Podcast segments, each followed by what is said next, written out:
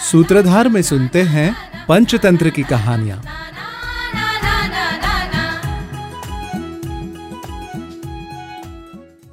तुलाम लोहसत्रस्य यत्र खादन्ति मूषकः, राजंस तत्र हरेच्छन्यो बालकम नात्र संशयः। अर्थात, जहाँ भारी लोहे की तराजू को चूहे खा जाते हैं, वहाँ बालक को बाज भी उड़ा ले जा सकता है। इसमें कोई संदेह नहीं है। पंचतंत्र में सुनते हैं, जीर्ण धन बनिए के तराजू की कथा।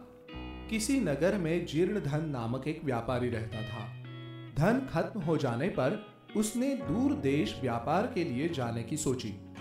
उसके पास उसके पूर्वजों की एक बड़ी भारी लोहे की तराजू थी। उसे एक सेठ के घर गिरवी रखकर वो प्रदेश चला गया।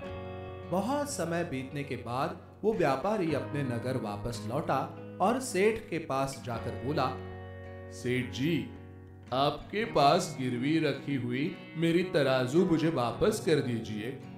सेठ बोला, भाई, तुम्हारी तराजू तो नहीं है, उसे चूहे खा गए।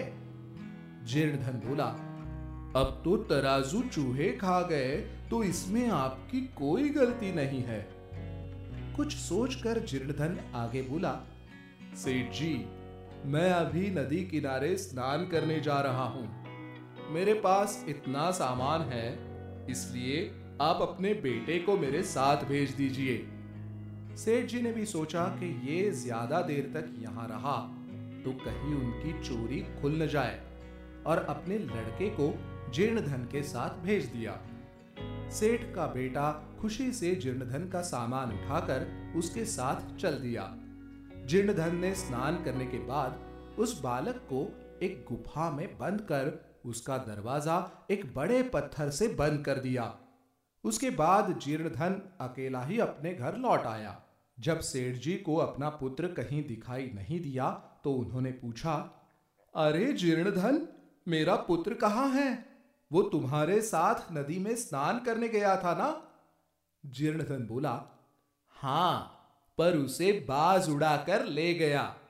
सेठ बोला, अरे अरे झूठे, इतने बड़े बालक को क्या बाज उड़ाकर ले जा सकता है? मेरे पुत्र को मुझे वापस कर दो, वरना मैं राजसभा में नालिश कर दूँगा। जीर्णधन बोला, ओ सत्यवादी जैसे बालक को बाज उड़ा नहीं सकता, वैसे ही लोहे की तराजू को चूहे नहीं खा सकते। अगर अपना पुत्र वापस चाहते हो तो मेरी तराजू लौटा दो। इस प्रकार दोनों का विवाद बढ़ गया और वो लड़ते हुए राज्यसभा में पहुँच गए। वहाँ पहुंचकर सेठ ऊँचे स्वर में बोला, मेरे साथ घोर अन्याय हुआ है। इस दुष्ट ने मेरा पुत्र चुरा दिया है।